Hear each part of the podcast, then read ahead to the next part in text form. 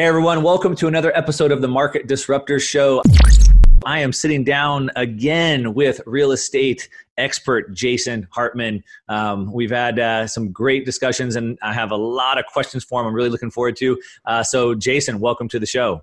Hey, Mark. Uh, thanks. It's good to be back. And uh, go, boy, we we've got to talk more often. There is so much going on in the world that I, I've been. I, every time you know something is going on, I'm thinking I want to ask Mark, what would he think of this? You know? yeah.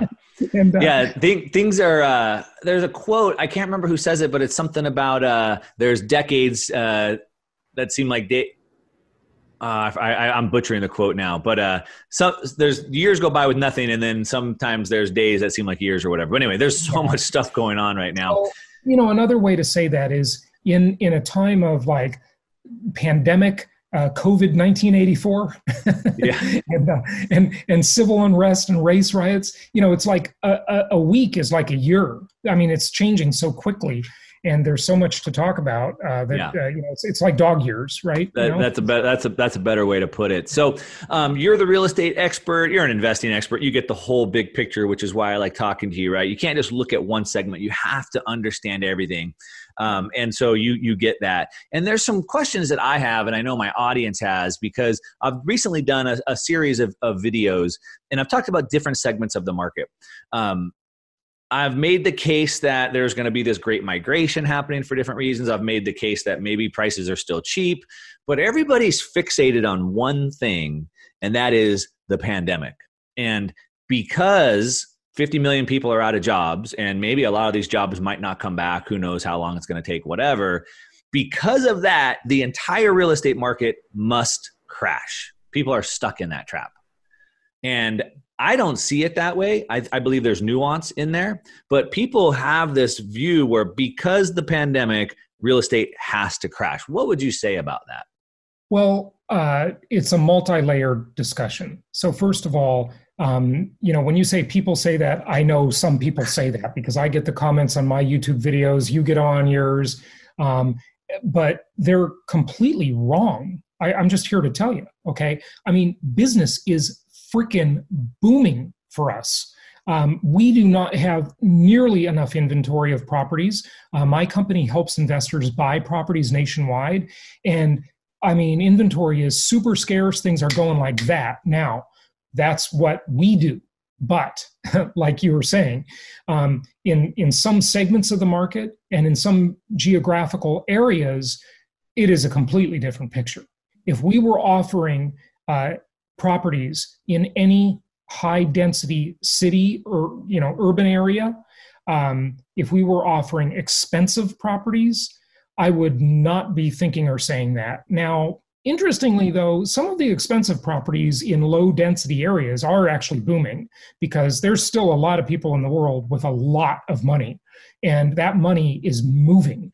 This is a, a migration of people and money that is happening right now. So, whenever a crisis hits, and we are definitely in a crisis, I will be the first to agree please don't give me any silly comments on this video that oh gosh this guy's got rose colored glasses you know yeah no everything is not okay. It's not okay at all. I mean we are in a time of crisis. And um, but in a time of crisis money moves around people move move around. The the you know the checkers on the checkerboard move around. And uh, and that's what's happening now. And so uh, that that reallocation is happening. And you know i'll share some math when when i share my screen and show you some of this migration that's going on and show you some of the um, calculations for the possible migration to come. It's just begun. Right. this is a i mean a dam is breaking. A tsunami is is forming and uh, if you're an investor you want to ride this wave and you don't want to be on the wrong side of it to where it breaks on your head uh, because um, that is definitely happening in, in, in some areas yeah. Now, um, you last time we talked, you had brought up a statement which I've echoed, and, and I want to just kind of stay state one more time for everybody that's listening and say that thinks you are painting it with rose-colored glasses, is that there is no such thing as the real estate market. Good point. thousands of submarkets broken up by area, by price range, by type, by all different types of things. Right. And finance markets can be complicated and there's reasons why people want them to be complicated but really everything breaks down to the most simple which is supply and demand and everything is always driven by supply and demand and so uh, because there's this um, massive pandemic and there are 50 million people out of work and there are a lot of jobs that won't come back there's a lot of things happening. People are going to be working from home. People want to leave certain areas. And, and as you just made the case, people start moving. And it's the moving that creates supply and demand. And so if you can chase those trends, you can mm-hmm. find the pockets. I mean, I guess is that is that what you're seeing? Yeah, uh, and I mean better than chasing them even, although you can still make a lot of money chasing them, but is to do what uh, the great Wayne Gretzky said, and you probably know what I'm going to say, right? Yeah. I, I, skate to where the puck is going, right? right? You know, like that's that's the thing you want to do is skate to where the puck is going, and uh, so it's definitely going to suburban markets and it's leaving urban markets, and 84 percent of the population of the United States lives in what the census considers an urban market. Okay. Now, let's kind of lay a little groundwork if we can, because you alluded to it just a second ago, Mark. Um, you know, I, I've always talked for the last 16, 17 years as I've been educating investors and helping them invest nationwide. I've always talked about three types of markets linear markets, cyclical markets, and hybrid markets. Linear markets are the markets we like and invest in. They're boring markets. Uh, they're places like, um, you know, Memphis, Tennessee, Little Rock, Arkansas, um, some of the Texas cities. There are places like Indianapolis, um, there's a bunch of them, and you know they're all on my website at jasonhartman.com, so you can see what linear markets are. Most of the world is a linear market. It's most of the world is a boring real estate market where prices just chug along. They don't go up much, uh, but they don't go down much either in bad times. And these properties have really good cash flow, and I know you you agree with me on this type of investing. Yeah. The problem is the news media doesn't pay attention to these markets. What the news media pays attention to is the cyclical markets, the markets that, if you're looking at a graph, look like a roller coaster. They have glorious highs and ugly lows. Those are places like the west coast of the United States, South Florida, just a little bit south of where I live, um, you know, Miami area, Fort Lauderdale, um, the expensive northeastern markets, New York, Washington, D.C., uh, Boston, some of the areas of Connecticut, et cetera. Around the world, there are places like Dubai, Paris, London, Hong Kong. Okay. And these markets, I wouldn't touch them with a 10 foot pole. Okay. Also, interestingly, the cyclical markets tend to be urban markets that are high density, that are markets that people are fleeing. They have civil unrest. They have uh, a high chance of catching a virus, a place where you can't socially distance, and they're expensive. And most of them are business unfriendly. They're, they have high taxes. They have intrusive governments, um, and you know I think people have just woken up that these they just don't have that much to offer. You know, I have several friends, as I'm sure you do, Mark, that live in uh, places like New York City. And one of them, for example, just um, left New York City, uh, a 600 square foot apartment that was $3,800 a month, and moved to South Carolina okay? And you know it's like you can you can trade in your $4000 a month 600 square foot apartment for a three bedroom two bath two car garage 1500 square foot home for one third the cost yeah. in some of these markets that we're in. It's just a much better deal. And now that everybody's telecommuting and you know working on zoom and stuff it doesn't matter where you live. It, it right. just it doesn't matter that much. So that's the trend we're definitely seeing so then I, I think maybe it could be easy for some people to believe there's this migration happening.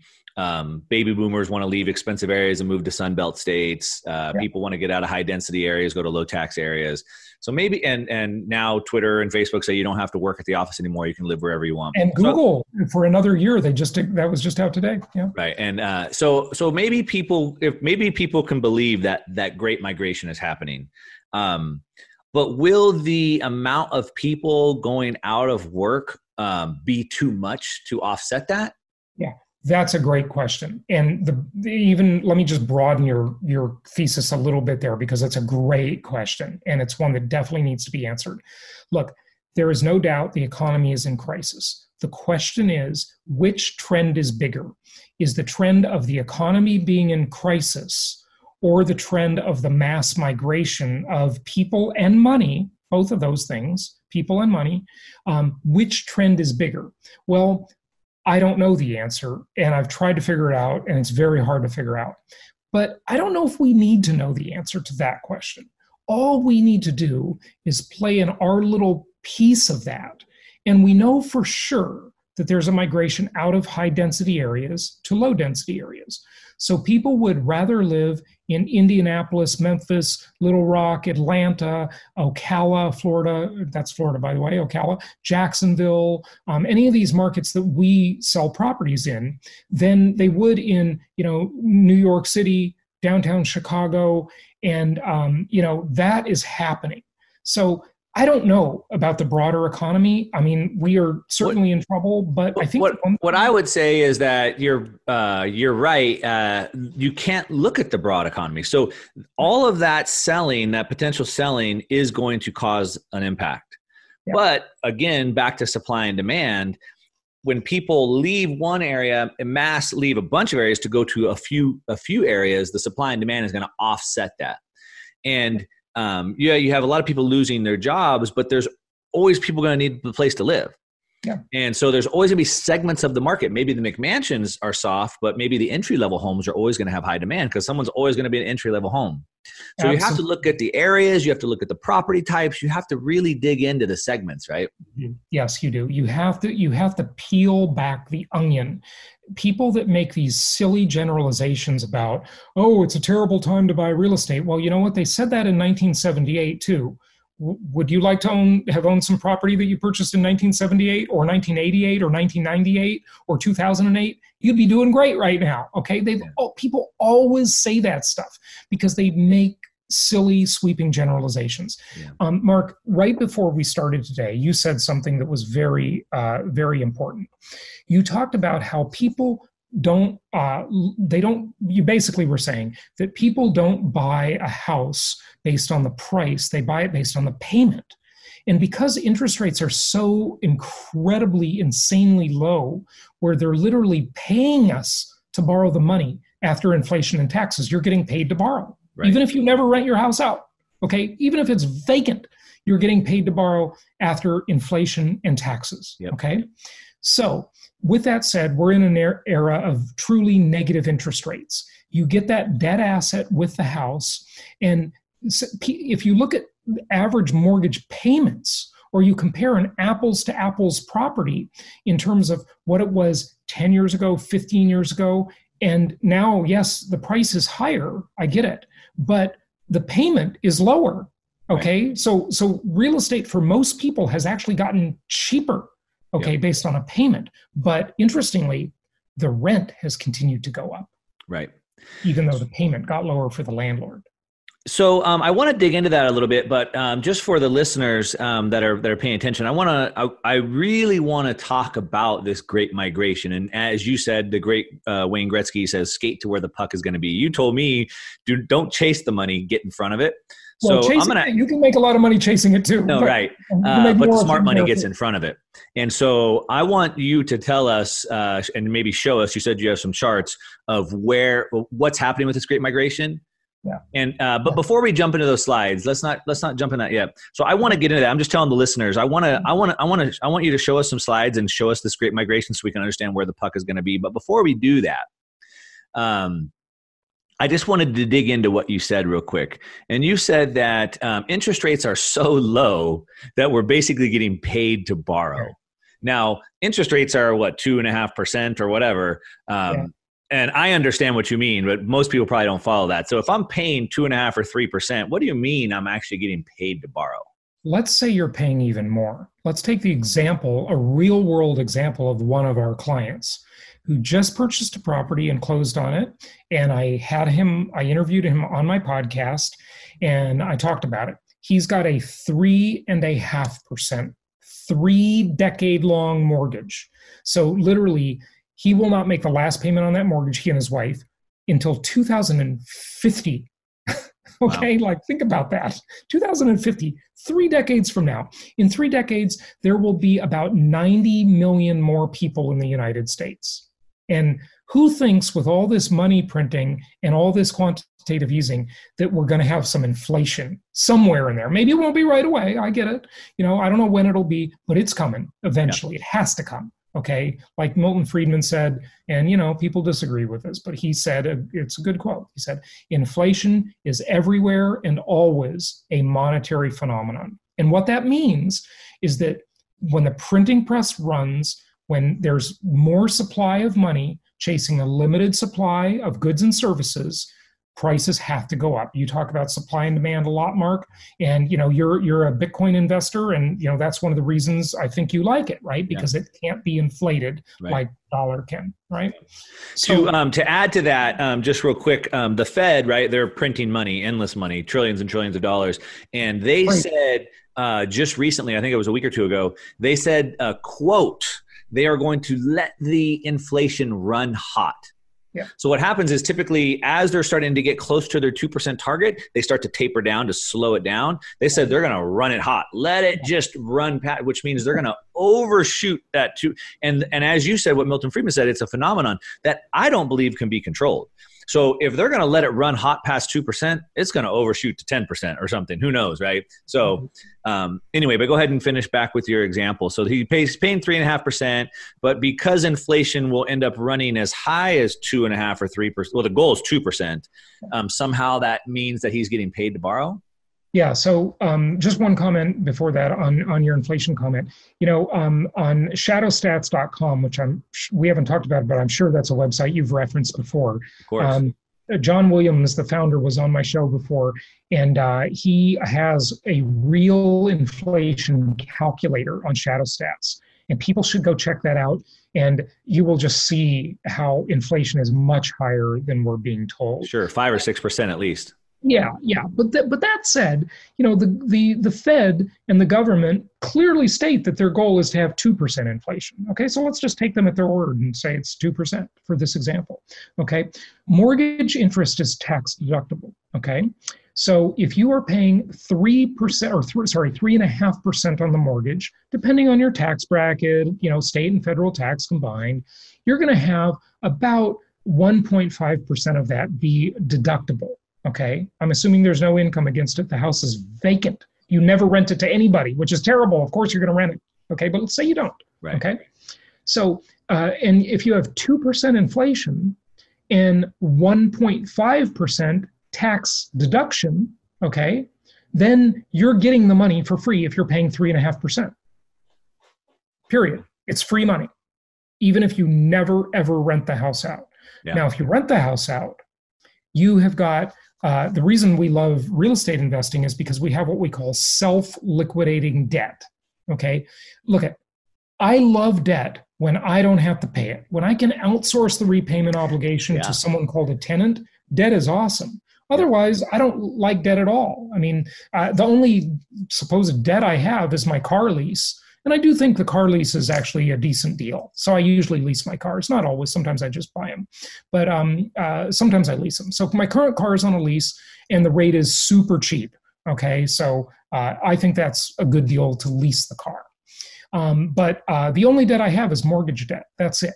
Yeah. Uh, other debts are too expensive and they're not self liquidating.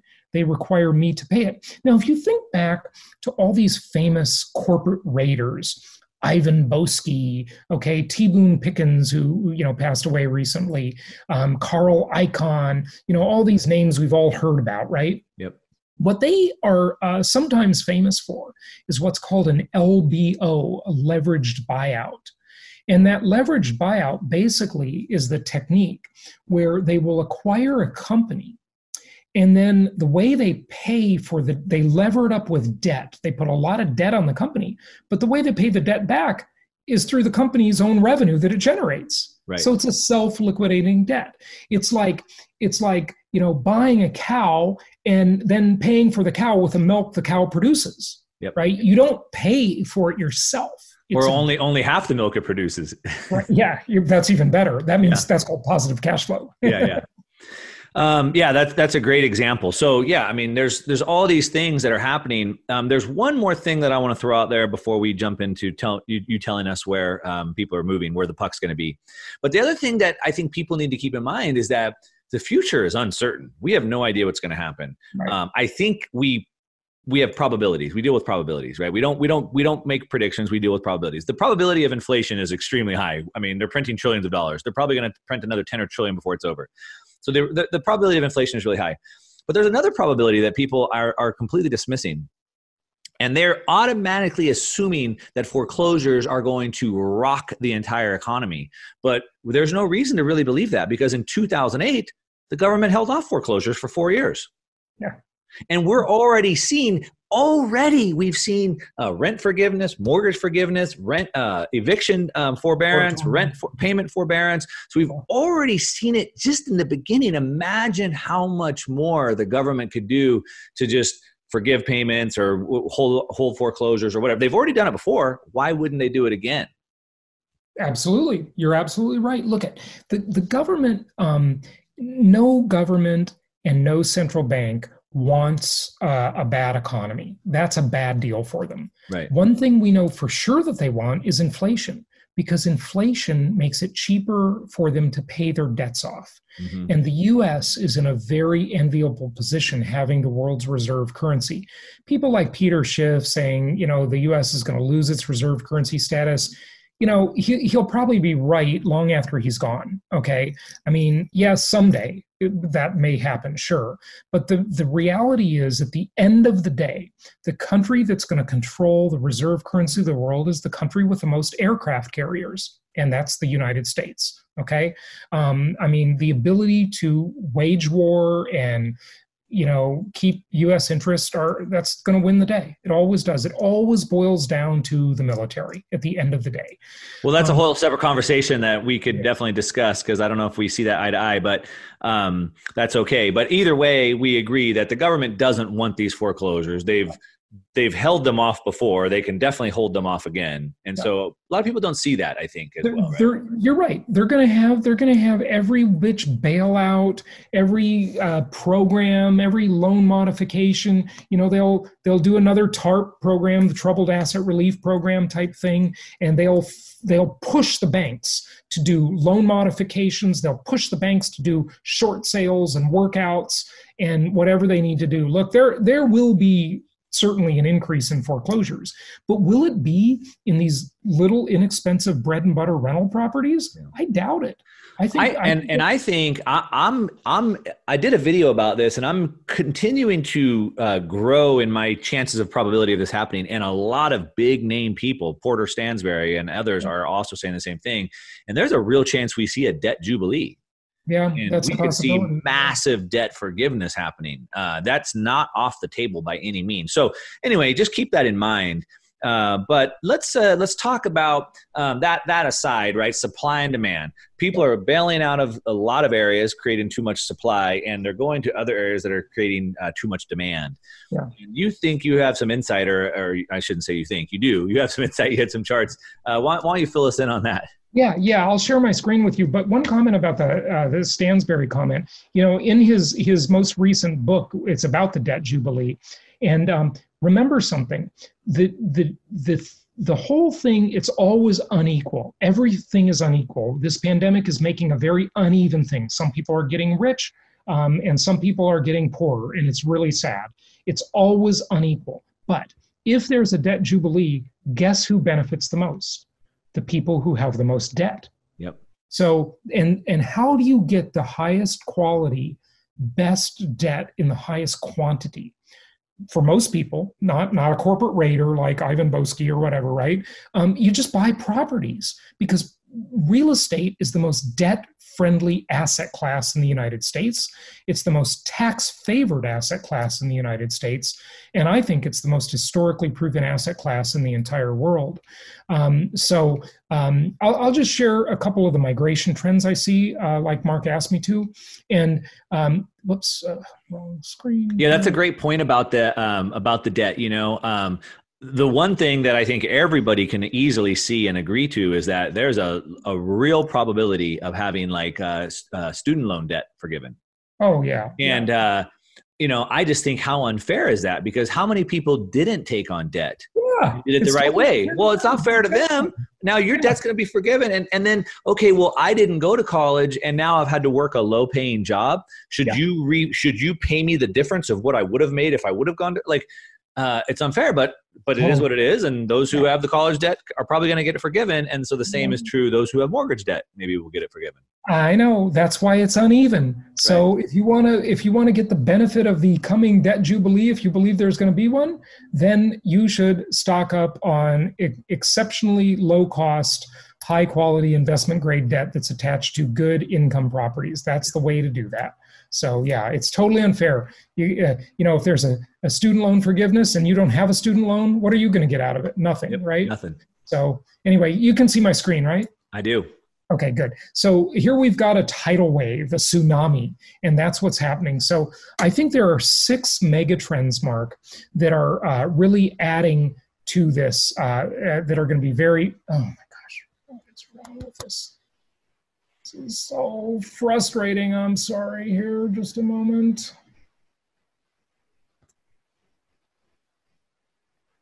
No problem. We can just edit this out. Yeah. just, you know, I, what, what happened is as soon as I shared the screen, it clicked off and I couldn't see you anymore. So let me just. Yeah, don't worry. We'll edit it out. Yeah. Okay. I'm uh, okay. I may not be able to see you. Okay, so I'll just talk through this, and and I gotta I gotta wrap it up in ten minutes for sure. Okay? Yeah, that's why I've been trying to kind of rush through it. Yeah, no, no problem at all. Okay, okay. So here we go. Oh wait.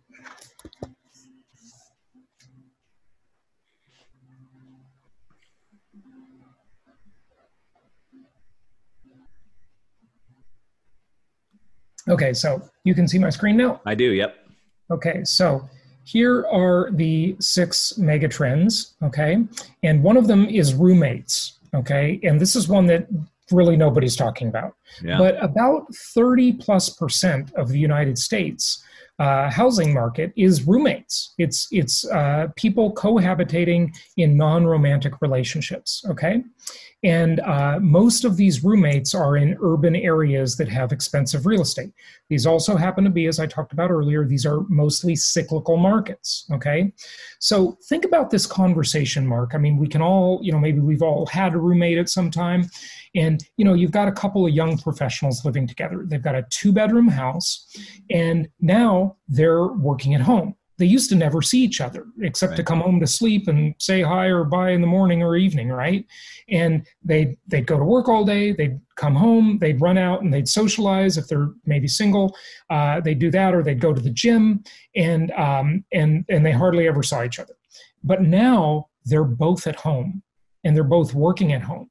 And one says to the other hey you know uh, now that i'm working at home i really need that bedroom as a home office and then the other one says, you know, I was thinking the same thing. Uh, so they split up. Okay. That's 30% of the housing market that has literally doubled the demand. Wow. That's a 100% increase in housing demand. It's from two, or it's from one to two. Okay. Yeah. The same is true of the possibility, okay, and this is a little sad, of a divorce boom. Okay, I'm, I'm not going to be able to go through all this in the interest of time, but some have talked about the COVID baby boom. If that's happening, then it, you know, because people are together all, with cabin fever, right? So they're going to do what comes naturally. So if the COVID baby boom is happening, then that increases demand for housing. If the if the COVID COVID divorce boom is happening, then that increases demand for housing too. And by the way, this is not a theory because it actually is happening in Wuhan, China. Okay. Well, and we know the number one reason for divorce is fi- is finances. So uh, people lost their job, they get uh, stressed out, and it's going to lead to divorce. We know that. And if they're on top of each other all day long and they can't get an escape, yeah. uh, that might even make it worse. So, so there's lots of articles about the baby boom, the divorce boom, uh, due to these lockdowns. Okay, um, it, we should realize that 84% of the United States lives in what is considered to be an urban area. Okay. And that is a population of only 283 people per square mile. Whereas in New York City, just as a comparison, it's like 28,000 people per square mile. Wow. Okay. So just think about the density. The two biggest danger zones are elevators and mass transit. Impossible to socially distance in those places. Mm-hmm. So I see this mass migration from high density to low density suburban living okay? And you know there's a lot of other data here. I'm just going to pass this but these are the types of markets. These are linear markets. This is from our website uh, and these are markets that we're in okay? Um, so look at the increase in the number of households 1960 to 2019 and it just shows you how big this market is. Let's look at the urban dwellers okay? This is 268 million people okay? And by the way this is back of the napkin math so that's why the screen is literally a napkin okay? It's this is by no means meant to be completely scientific it's rough math okay? Okay. So please don't write me comments down below oh this math is not accurate. It's it's a concept okay uh, so anyway um, you these people cannot socially distance let's say only 15% of them decide that they want to move to a safer environment. And by the way, I put all this here before there was any civil unrest. This was just lockdown oriented, socially distancing oriented. Now, these same places have riots in the streets, many of them, yep. okay, most of them actually. Uh, so um, if, you have this 15%, okay, these 40 million people, okay, um, that's 20 million suburban units needed okay? And if you spread that out okay into uh, oh, what did i do? It's another calculation. Hang on there's another napkin coming okay? Um, so let me just tell you about apartments for a moment okay? Um, there are three classifications of apartments okay there's low rise or garden style apartments yep there, and those are up to four stories there's mid rise which is five to 12 stories and then there's high rise, which is 12 stories and above. Okay. So anytime you're really over three, four stories, people are using an elevator. Okay. And um, for mid rise and high rise, this is just rental units, it doesn't include condos. Okay. There, if you combine those two, there are about 2.3 million of those in the United States. Okay. So if we only count 15% of those as potential movers. Only 15%. And I say the number is going to be a lot higher than that. But let's just be conservative. Right. That's 340,000 homes needed. If you divide that into 50 suburban markets, that's basically 7,000 additional homes needed in each of those suburban markets, where long before anyone ever heard the word cerveza sickness, as our yep. friend likes to say, yep. okay, um, there was a housing shortage in all these markets already. Okay. So that 7,000 is a big number. Yeah. And remember, this is only renters, it doesn't include condos. Okay. This is only rental units. Um, combine that with a few other trends. And by the way, that's from Yardi Matrix. Look at what happened as the pandemic broke. This is the Google search term work from home. Look at how it skyrocketed. Wow right as as the people started socially distancing. Okay, yeah. Carl Icahn, big corporate raider I talked about, shorting commercial real estate. Um, and there's the remote workers. Demand for office space has totally fallen off a cliff. Uh, here's the roommate discussion again. There's then the family discussion. Okay, think of your typical family of four: two adults, two kids. Now both adults are working at home, and the kids are home from school because school's been canceled. Yep. So the kids have got to study from home. If they lived in a in a in a two or three bedroom house before, think of it. They need several extra bedrooms now, assuming they don't even have a room for a home gym or anything else, right? right. So there's a lot of additional demand for typical suburban housing. The gyms have closed. And, you know, it's not just remote work, but I say it's remote working out. This is a serious deal. I mean, mm-hmm. you know, millions and millions of people go to gyms as a normal course of their life, yep. and they, they basically can't do it anymore. So, a lot of trends there. Um, and the last one I'll say is multi generational living. Okay. There in the US, there are 28 million people over 70 years old. This is the graying of America trend that has been talked about for decades. Yep. And um, those people, it's not safe to have them in a nursing home anymore or an assisted living facility. Yep. And so uh, they they're going to be living at home more and more often in the same housing unit or near to their children. This is the sandwich generation where, you know, the, the person who's in the middle age of their life has children of their own, plus but does that does that compress the housing instead of expanding it? So for example that older person who would typically move out of that house and uh, go to an assisted living home now they're staying in their home and now maybe the family is moving in with them. So maybe they're compressing their homes instead of expanding? They might be. That that's certainly possible but most of the time neither party has a house that's big enough for everybody. Right. And look at this is not a common thing in the United States, but it's totally common around the world. Sure. You go to Europe and Asia, South America, people live with their parents. This is not unusual at all, okay? It's just the US that's, you know, been so prosperous for so long that people haven't had to do multi-generational living here but the you know this the, i think this trend adds to demand for larger suburban homes okay and it moves people out of the cities even more so okay? So that pretty much wraps up most of the trends. I know there's a lot more to it i haven't had time to discuss but i uh, just thought i'd touch on it. Yeah, and we could keep digging in and digging in, but I know your time is short, and I appreciate everything that you've been able to give to us so far. Um, so, you know, we could we could keep digging in. We'll have to have another conversation about it. Of course, if anybody likes these topics and wants to know more, they should go follow uh, Jason. I think your YouTube channel is Jason Hartman. What's the best way for people to follow you? Yeah, you can. Uh, my YouTube channel. It's nothing compared to yours, but I'm I'm trying to catch up to you. I'm chasing your success, and uh, and so I'm on YouTube. Just look up Jason Hartman, and you'll find it. And uh, and then I've got a podcast called The Creating Wealth Show that is very popular. That's one of the oldest uh, real estate investing podcasts. Uh, I've been running that for about 15 years now, and uh, my website, jasonhartman.com. Yeah, cool. Well, um, so much good information. I hope that everybody realizes that this is a much bigger thing than what you maybe kind of just focus on, and that that's really the point. Um, and you need to learn to look at things uh, from a bunch of different angles. So hopefully that makes sense. And that's it. That's what we got for you guys today. So right. to your success. Hey, thanks so much. Happy investing, everybody, and uh, be safe and stay well. Thanks, Mark.